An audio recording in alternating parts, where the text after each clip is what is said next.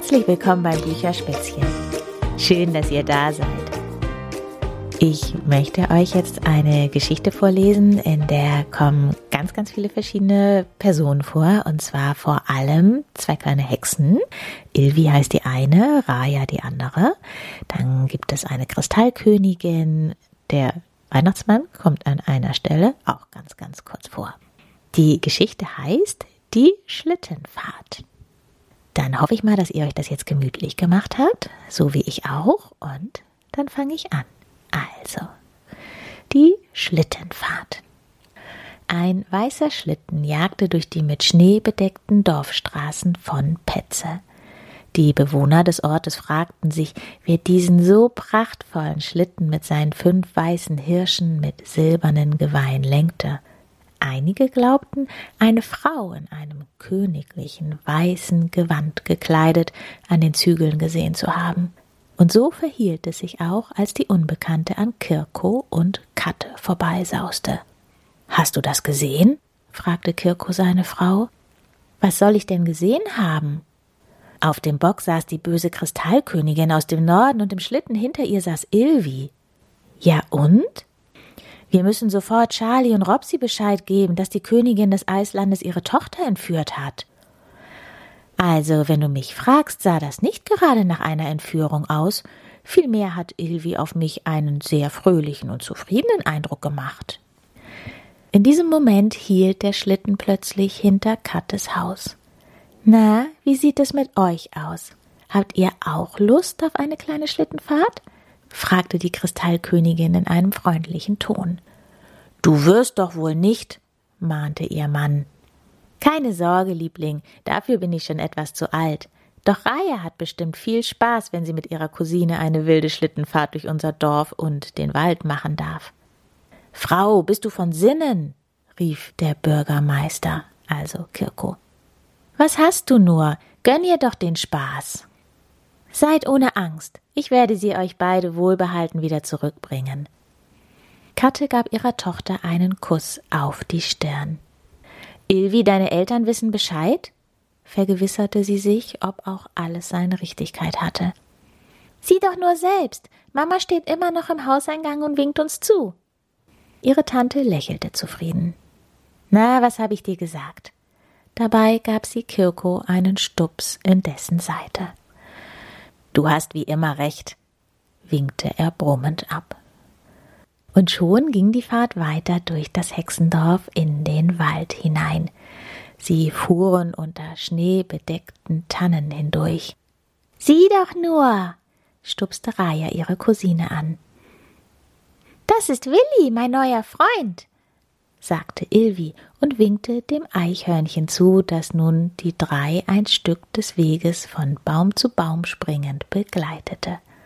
Fast hatte es den Anschein, dass sich die Kristallkönigin mit Willi ein kleines Wettrennen lieferte. Während der Schlitten auf dem Weg unter den Bäumen hindurchsauste, sprang das Eichhörnchen wie ein Akrobat von Baum zu Baum. Jedes Mal, wenn es auf einem Ast landete, fiel der Schnee direkt auf die zwei Hexenkinder nieder. Das war ein großer Spaß. Dann drehten sie eine Runde um den großen Weihnachtsbaum im Wald. Hier hatten sich dessen Bewohner versammelt. Alle winkten den dreien zu und Ilvi rief Schneller, schneller. Doch die Königin des Eispalastes verlangsamte das Tempo der Hirsche. Sie brauchen etwas Ruhe, mahnte sie und lenkte den Schlitten auf eine Lichtung. Von hier aus konnten sie direkt in das Tal des ewigen Eises hinabschauen. Hier waren wir ja noch nie. Das ist wunderschön hier, staunte Ilvi. Ist das dein Palast dort unten?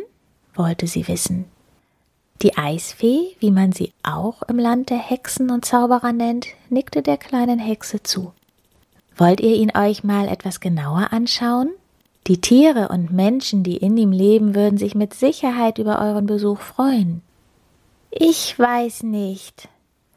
Na klar wollen wir, räumte Ilvi die Bedenken von Raya sofort aus. Wenn du denn meinst. Warte nur ab, wir werden bestimmt begeistert sein. Doch wie kommen wir zu deinem Palast? Ich sehe keinen Weg, der in das große Tal hinabführt. Den gibt es hier auch nicht. Nach einem Schnalzen ihrer Zunge setzten sich die fünf Hirsche wieder in Bewegung. Immer schneller wurden sie, und den zwei kleinen Hexen wurde schon ganz mulmig, denn sie rasten auf den Abgrund zu. Seid ohne Sorge. Plötzlich erhoben sie sich samt Schlitten in die Luft. In einem hohen Bogen hielten sie nun auf den Eispalast zu, der im Licht der Sonne nur so funkelte. Brrr, meine lieben Tiere, brrr. Im Torbogen stand ein Eisbär, der in einen pinken Frack gekleidet war und einen pinken Zylinder auf seinem Kopf trug. Die Farbe seiner Stiefel war, wie sollte es auch anders sein, ebenfalls pink. Deshalb wurde er im gesamten Eisland nur Pinky genannt. Wir haben heute hohen Besuch. Es sind Gäste aus Petze, sagte die Eiskönigin. Der Eisbär verdrehte seine Augen und seufzte dabei. Was waren das noch für ruhige Zeiten, in denen alle meine Herren für eine böse Fee gehalten haben? Immer wieder das Gleiche. Jeden Tag aufs Neue schleppt sie jetzt neue fremde Gäste an. Die werden bestimmt wieder den ganzen Palast auf den Kopf stellen. Ich will nicht daran denken, wie es war, als sie das letzte Mal eine Horde von Kobolden und Zwergen eingeladen hatte. Und an wem blieb damals wieder all die ganze Arbeit hängen? Ganz recht, an mir, schimpfte er, allerdings sehr leise, so dass es die Kristallkönigin nicht hören konnte. Er griff nach dem Trichter, der an einem langen pinken Schlauch befestigt war, und pustete dreimal in ihn hinein. Nach einem kurzen Moment meldete sich eine alte Frauenstimme. Was gibt es? Sag nichts. Unsere Herrin hat heute wieder Besucher angeschleppt? Wie viele sind es diesmal? stöhnte die Stimme barsch. Gott sei Dank nur zwei, wisperte Pinky. Wenigstens eine gute Nachricht. Emma, halt dich fest, es sind Kinder der ganz besonderen Art. Oh nein, jammerte die alte Frau am Ende der Sprechanlage. Sag bloß. Sie stockte. Sind es Hexenkinder? Hm, du hast den Nagel auf den Kopf getroffen. Was denkt sie sich immer dabei? Die werden bestimmt den ganzen Palast auf den Kopf stellen. Keine Sorge, Emma, das werde ich zu verhindern wissen. Also bringe ich drei heiße Schokoladen und drei Stück von meinem leckeren Kirsch-Schokostreuselkuchen. Pinky führte die zwei Ankömmlinge in den Palast, während seine Herrin die Hirsche zu ihrem Stallmeister, dem Polarfuchs, führte. Versorge sie gut. Zur gleichen Zeit kamen Ilvi und Raya aus dem Staunen nicht mehr heraus. Im Inneren des Eisschlosses tat sich vor ihnen eine Welt auf, die sie zuvor noch nie in ihrem Leben gesehen hatten. Die Küchenmamsell Emma, eine alte, etwas pummelige Eisbärdame in gelben Kleidern mit einer pinken Schleife auf dem Kopf, betrat den Kristallsaal. Sie hatte gerade den Tisch gedeckt, als Pinky die zwei Gäste in den großen Saal führte. In der Mitte stand ein riesiger Weihnachtsbaum aus Eis. Der ist ja fast genauso geschmückt wie der Baum in unserem Dorf, stellte Ilvi erstaunt fest. Allerdings war dieser hier nicht mit Glaskugeln geschmückt, sondern mit Weihnachtsdekorationen aus Eis. Nehmt doch Platz und greift gerne zu. Im Eisschloss war es so kalt, dass die meisten Bewohner, die in ihm lebten, dicke, warme Kleidung trugen. Es dampfte aus den Tassen auf dem Tisch vor ihnen, und die leckere, heiße Schokolade duftete herrlich. Aber unsere kleine Hexe konnte nicht widerstehen. Sie lief zum Weihnachtsbaum und betrachtete den so liebevoll geschmückten Baum. Ilvi war gerade im Begriff, eine der Eiskristallkugeln mit ihren Fingerspitzen zu berühren, als die Schneekönigin mit einem lauten Halt, nicht die Hand auf ihre Schulter legte. Zu gerne würde ich es dir erlauben, Doch im Eisland ist es nur mir allein gestattet, diesen Baum jedes Jahr zu schmücken oder einfach nur zu berühren. Ilvi schaute in das freundliche Gesicht der Kristallkönigin. Warum denn? Die Kugeln sind so schön. Die Eisfee zögerte, ihr eine Antwort zu geben, denn sie wollte eigentlich nicht darüber sprechen. Irgendwas scheint hier nicht zu stimmen, dachte sich die kleine Hexe. Ich will mir doch nur diesen so wunderschönen Eisweihnachtsmann anschauen. Die Herrin der Eiswelten nickte. Doch in Gottes Namen bitte ich dich, berühre ihn und den übrigen Kristallschmuck niemals. Raya, die nun auch bei den beiden stand, wurde stutzig und sie fragte, Gibt es da etwas, was wir vielleicht wissen sollten? Nun war auch Ilvis Neugier entflammt. Was ist das für ein Geheimnis und warum darf ich den Baum und den Schmuck nicht anfassen? wollte sie wissen. Da flossen Tränen über das Gesicht ihrer Gastgeberin. Kommt, Kinder, ich will euch die ganze Geschichte erzählen. Zuvor rief sie nach Emma, die schon wusste, dass sie die Tassen mit heißer Schokolade nachfüllen sollte. Ja, ja, Kinder, hört, was euch meine Herrin zu erzählen hat. Eigentlich ist es eine sehr schöne und zugleich aber auch sehr traurige Geschichte. Gespannt warteten die zwei, dass die Herrin der Eiswelten zu erzählen begann. Alles fing damit an, dass ich im Reich der Menschen bei meiner Oma aufgewachsen bin. Im Winter spielte ich am liebsten mit den Eiszapfen, die von den Dächern herabhingen. Wenn sie zu schwer wurden, fielen sie auf die Straße und zersprangen in tausend wunderschöne Kristalle. Zu jener Zeit nannte man mich nur noch kleine Eisfee, denn ich fing an, die schönsten Gegenstände aus den Zapfen zu schnitzen. Diese verkaufte ich auf den Weihnachtsmärkten. Nicht einen einzigen brauchte ich wieder mit nach Hause zu nehmen. Den Menschen gefielen sie so sehr, dass ich, als ich erwachsen war, diesen Palast hier errichten ließ und mit der Eiskristallkugelproduktion begann. Immer wollte ich den Menschen auf der Erde nur Freude bereiten. Doch eines Tages wurde ein Zauberer aus einem fernen Reich auf mich und meine Kristalle aufmerksam. Er untersagte mir, den Menschen weiter Gutes zu tun, doch ich hörte nicht auf seine Worte.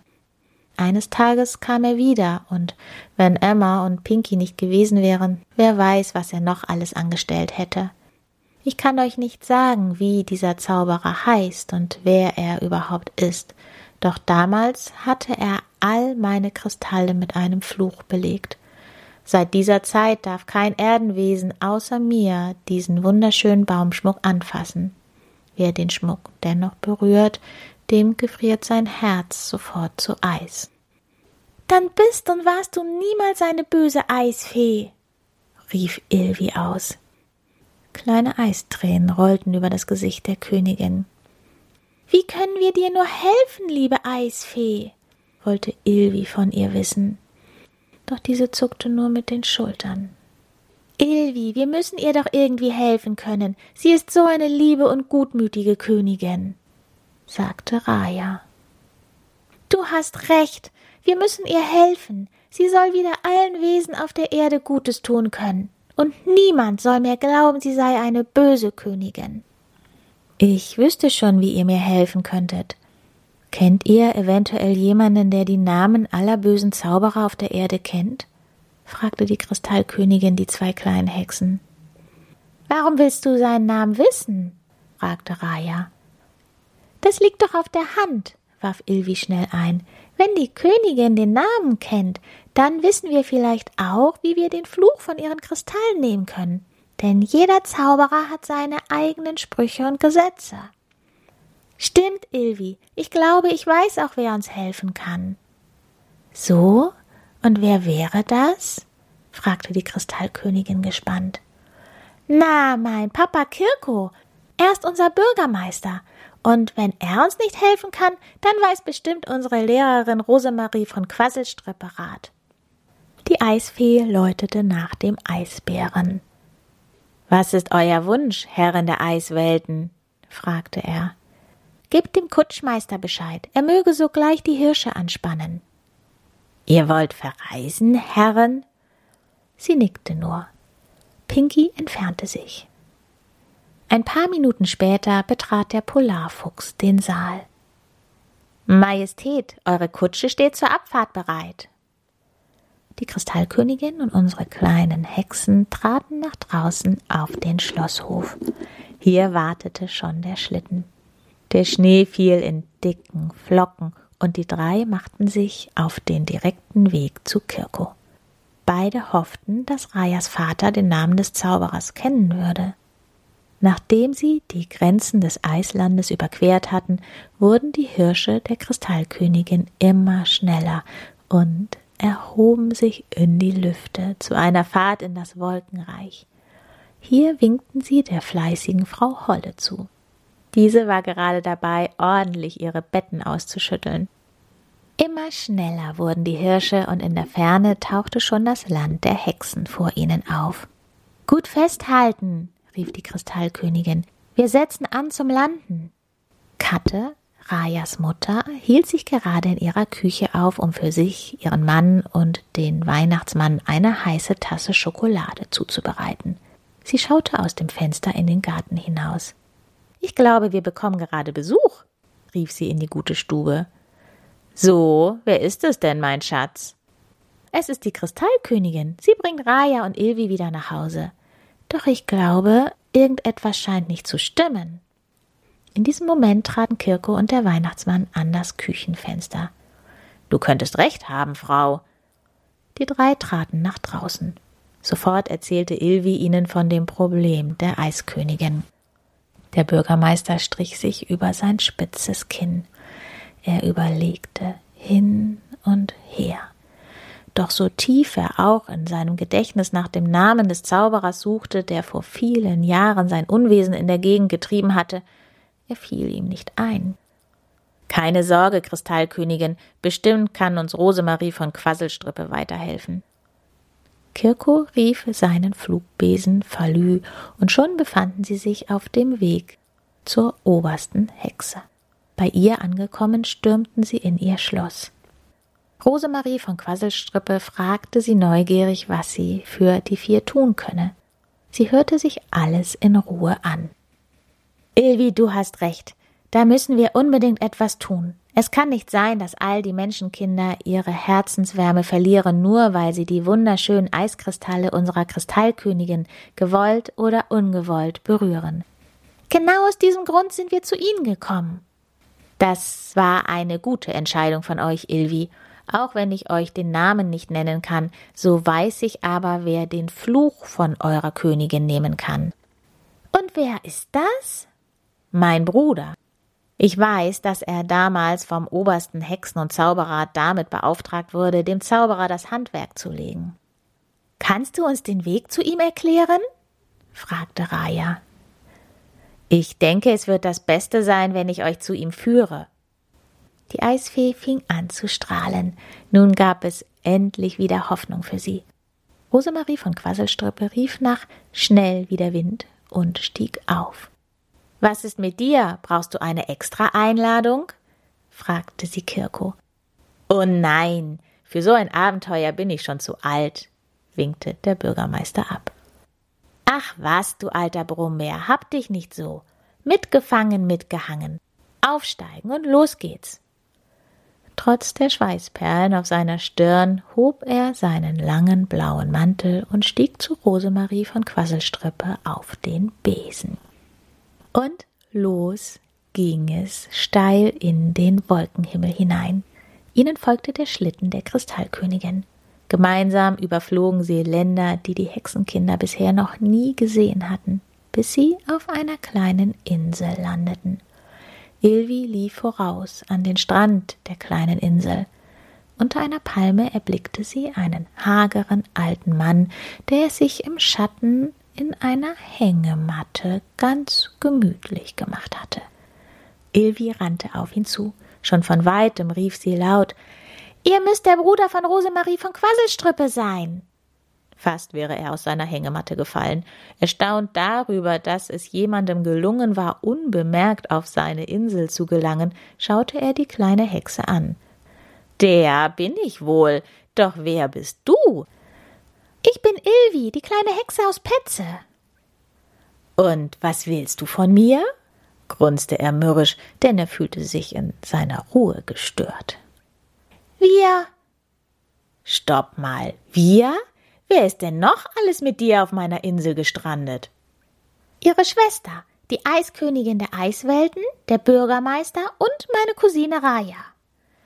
So, so, brummte er nun etwas freundlicher.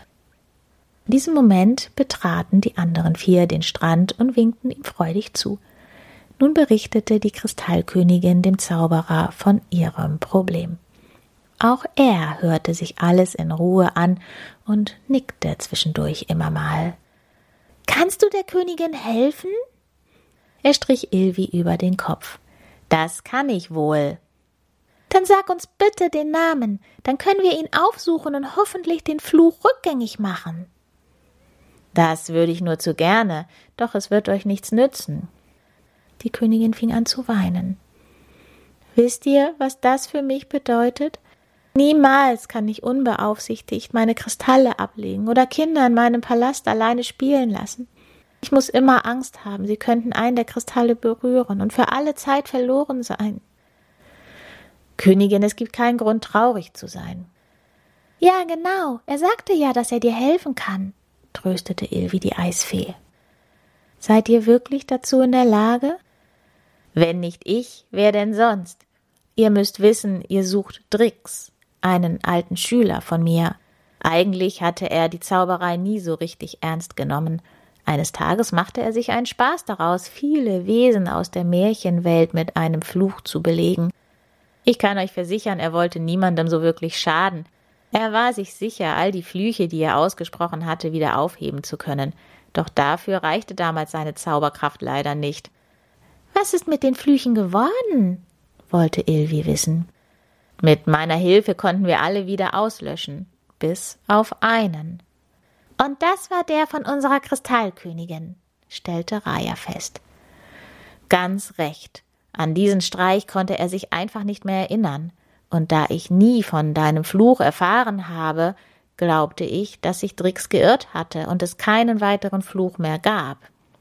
Aber nun wisst ihr davon und ihr müsst den Fluch von meiner neuen Freundin nehmen. Bitte sprach Ilvi. Nichts leichter als das. Rosemaries Bruder schloss seine Augen und legte seine Hände auf die Stirn der Kristallkönigin. Fluch des Zauberers Drix, weiche von der Königin der Eiswelten und kehre heim in das große Reich der Flüche. Vor ihren Augen schwebte ein Buch nieder und öffnete sich. Alle konnten nun sehen, wie der Fluch in Form von vielen einzelnen Buchstaben aus der Königin wich und sich wieder ins Buch niederschrieb. Nachdem dies getan war, schloss sich das Buch von selbst. Ein großes Band aus Eisen legte sich um das Werk der Verdammung und versiegelte es für ewige Zeiten. Das war eine große Freude, denn nun konnte auch die Kristallkönigin wieder ein unbeschwertes Leben ohne Sorge führen.